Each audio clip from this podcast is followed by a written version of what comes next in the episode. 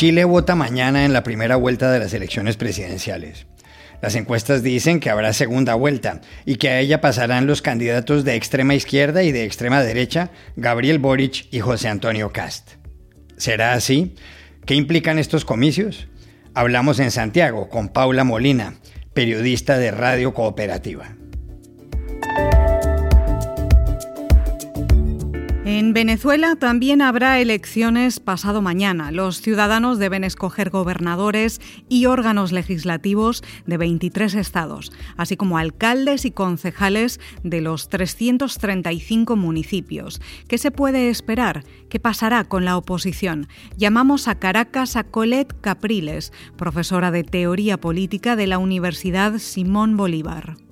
Ayer tuvo lugar en Washington el encuentro del presidente de Estados Unidos Joe Biden con el de México, Andrés Manuel López Obrador, y con el primer ministro del Canadá Justin Trudeau, de Three Amigos como se conocen estas citas. ¿Fue útil? ¿Sirvió de algo? Conversamos con Jerónimo Gutiérrez, ex embajador mexicano ante la Casa Blanca. Hola, bienvenidos a El Washington Post. Soy Juan Carlos Iragorri, desde Madrid. Soy Dori Toribio desde Washington, D.C. Soy Jorge Espinosa desde Bogotá. Es viernes 19 de noviembre y esto es todo lo que usted debería saber hoy.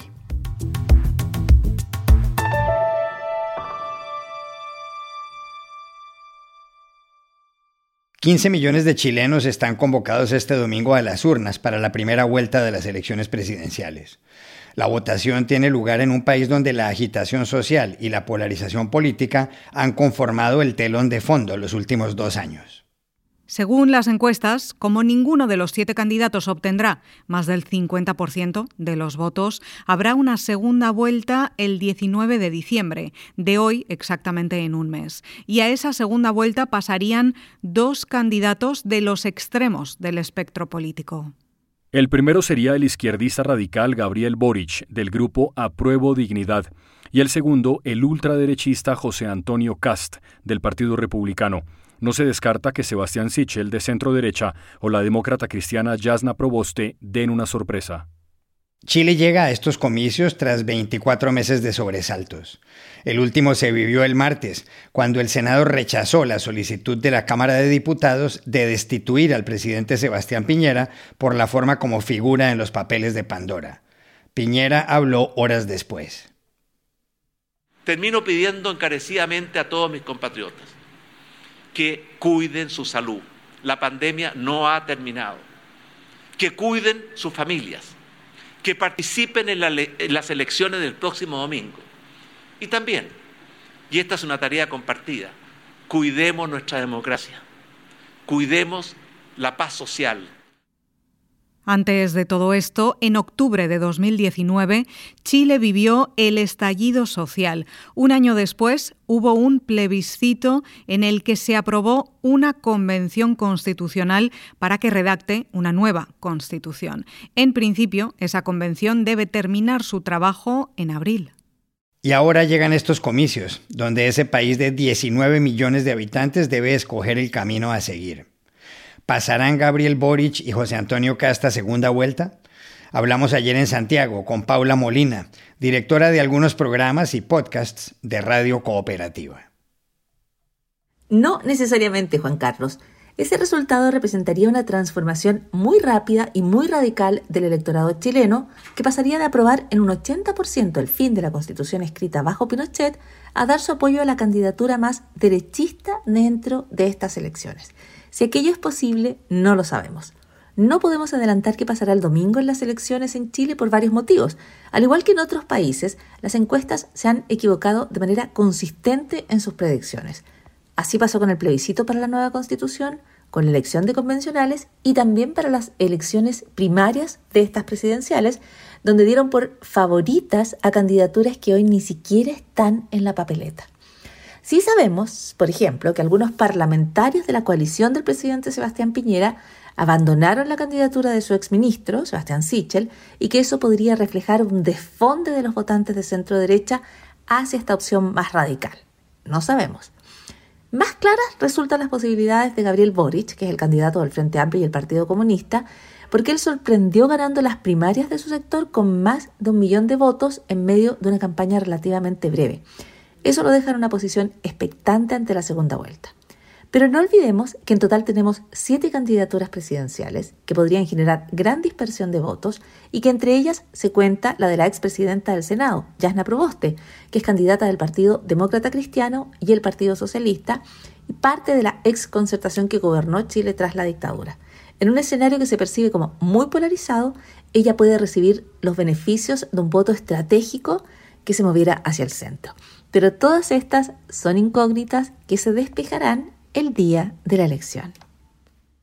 Por otra parte, le preguntamos a Paula Molina cuáles son los principales aspectos a los que deben prestarse especial atención este domingo, cuando también hay comicios legislativos. Pondría atención a la participación. Estas elecciones se realizan con voto voluntario en un electorado que ha sido testigo y protagonista de una intensa transformación política en el país, del surgimiento de nuevos partidos, corrientes y alianzas, pero que además ha transitado por eh, momentos de mayor inestabilidad y de mayor incertidumbre.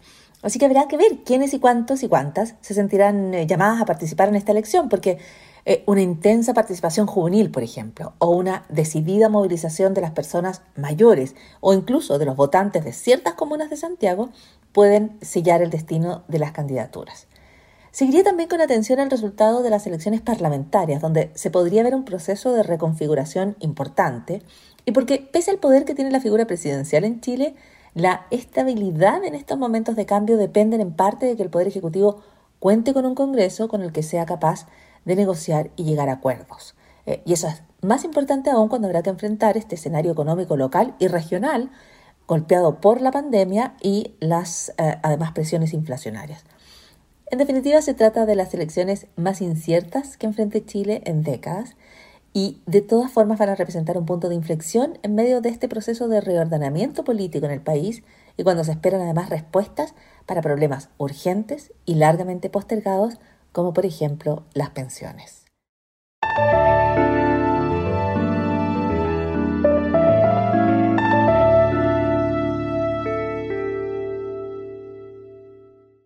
Este domingo también hay elecciones, en este caso regionales, en Venezuela. Están en juego las gobernaciones y los consejos legislativos de los 23 estados, así como las alcaldías y los consejos de los 335 municipios.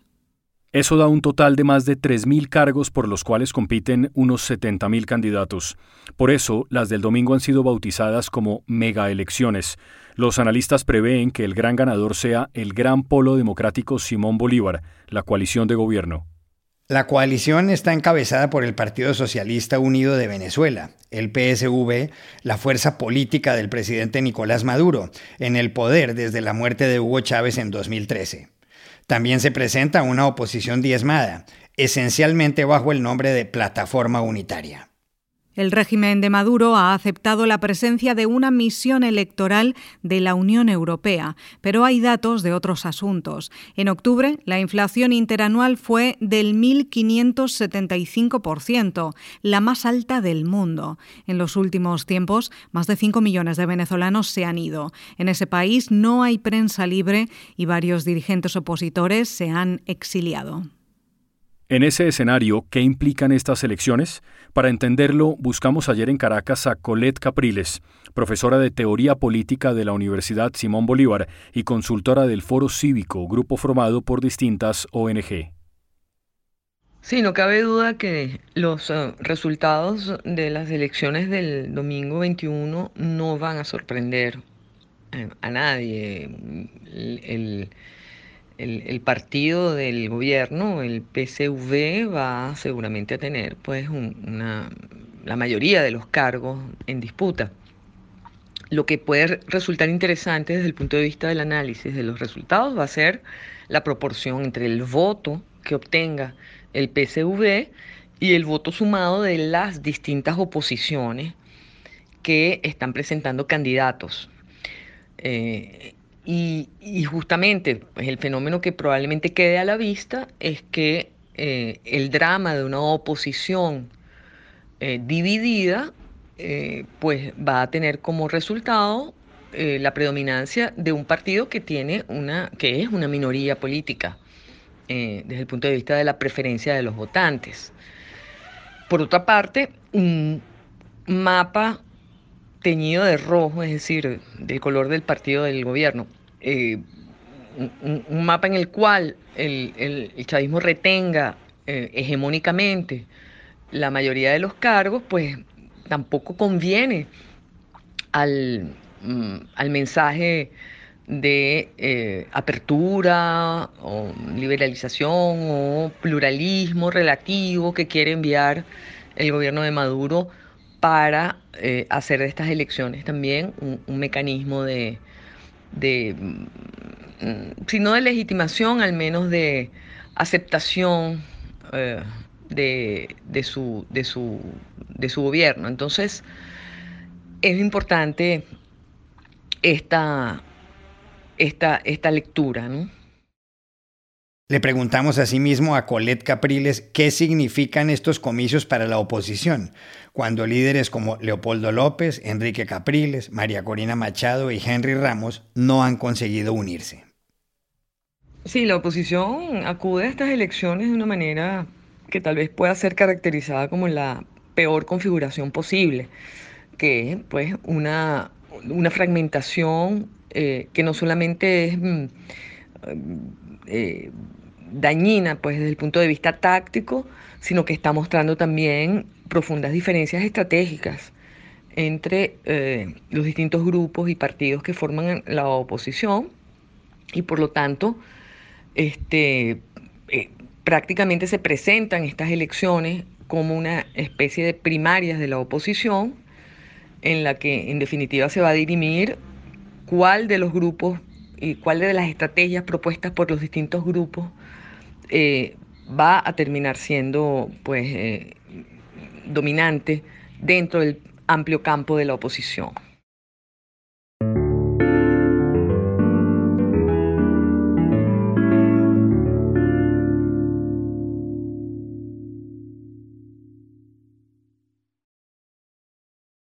Después de cinco años de paréntesis, ayer tuvo lugar una nueva cumbre entre el presidente de Estados Unidos, el de México, y el primer ministro de Canadá.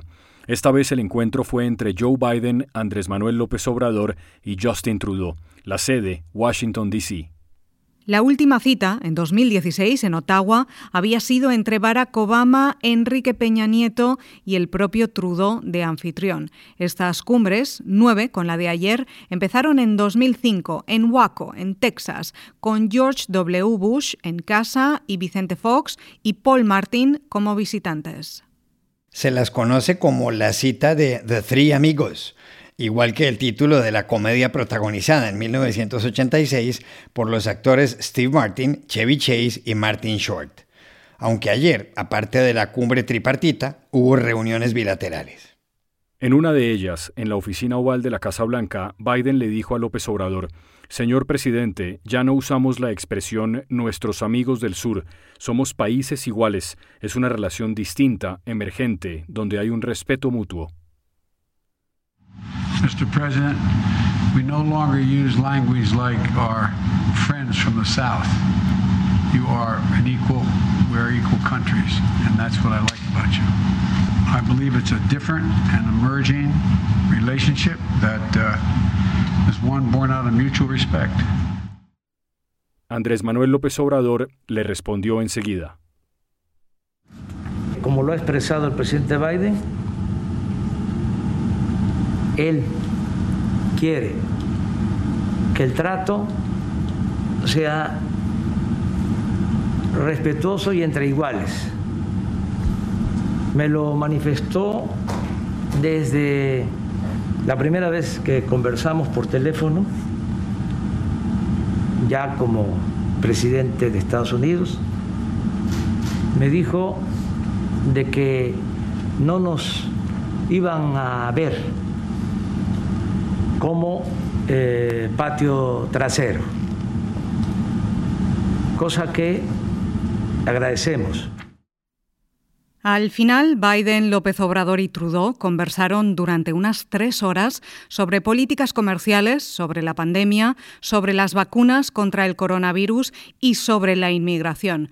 ¿Cómo calificar la cumbre? Se lo preguntamos ayer aquí en Washington al ex embajador de México, Jerónimo Gutiérrez. Este mecanismo de diálogo fue creado desde 2005 y se encuentra en su novena edición y ha probado ser un mecanismo útil para la agenda tan nutrida que se tiene en América del Norte.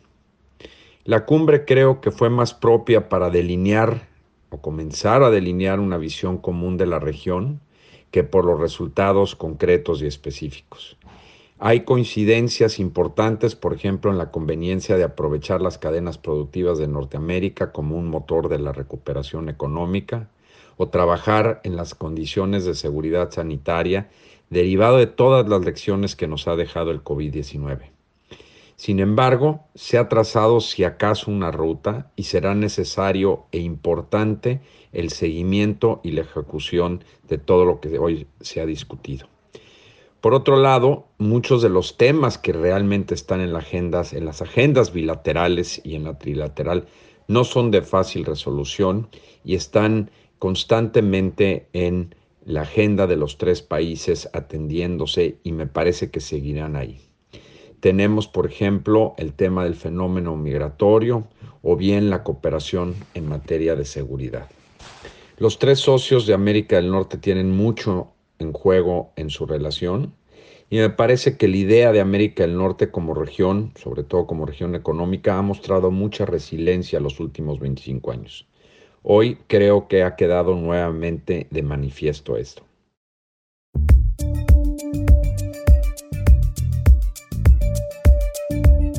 Y estas son otras cosas que usted también debería saber hoy. El dramaturgo Junior García, el principal convocante de la protesta del lunes en La Habana, que al final no se celebró, dijo ayer en Madrid que logró salir de la isla donde el régimen lo hostigaba, incluso con palomas decapitadas en la puerta de su casa. Señaló que no debe haber confusión en el término para describir al régimen. Se trata de una dictadura. Y si alguien tiene problemas con esa palabra, pues bueno, también está la palabra tiranía. García, de 39 años, agregó que la dictadura cubana es cada vez peor. No es ya Saturno devorando a sus hijos, sino también a sus nietos, concluyó. Alemania impuso ayer la vacunación obligatoria contra el coronavirus a todos los trabajadores de la salud o que estén en contacto con personas vulnerables. La canciller federal Angela Merkel anunció también que se limitará el acceso a lugares no esenciales como restaurantes o museos solo a vacunados. Estas medidas tratarán de mitigar una cuarta ola del coronavirus, cuando la Agencia de Control de Enfermedades, el Instituto Robert Koch, reportó ayer 65.000 nuevas infecciones. El presidente de Estados Unidos, Joe Biden, aseguró ayer que está considerando un boicot diplomático a los Juegos Olímpicos de Invierno en Pekín, que se celebran del 4 al 22 de febrero de 2022. Esto supondría que ninguna autoridad del gobierno acudiría al evento deportivo, pero que los atletas sí participarán en las competiciones. Muchos congresistas demócratas y republicanos han manifestado su apoyo al boicot para protestar contra las violaciones de los derechos humanos en China. También en China, la tenista Peng Shuai, que acusó hace dos semanas al ex viceprimer ministro Zhang Gaoli de haberla obligado a mantener relaciones sexuales, ha desaparecido. La cadena estatal CGTN publicó ayer un correo electrónico atribuido a la deportista diciendo que las acusaciones no son ciertas. Hay dudas sobre la autenticidad del email. El presidente de la Asociación Femenina de Tenis, Steve Simon, declaró que el mensaje incrementa la preocupación por la seguridad de Peng. La tenista de 35 años fue número uno del mundo en dobles. Y aquí termina el episodio de hoy de El Washington Post, El Guapo. En la producción estuvo John F. Burnett. Por favor, cuídense mucho. Y pueden suscribirse a nuestro podcast en nuestro sitio web, elwashingtonpost.com, seguirnos en nuestra cuenta de Twitter, arroba el post, y también nos encontrarán en Facebook, buscando el Post Podcast. Chao, hasta la próxima.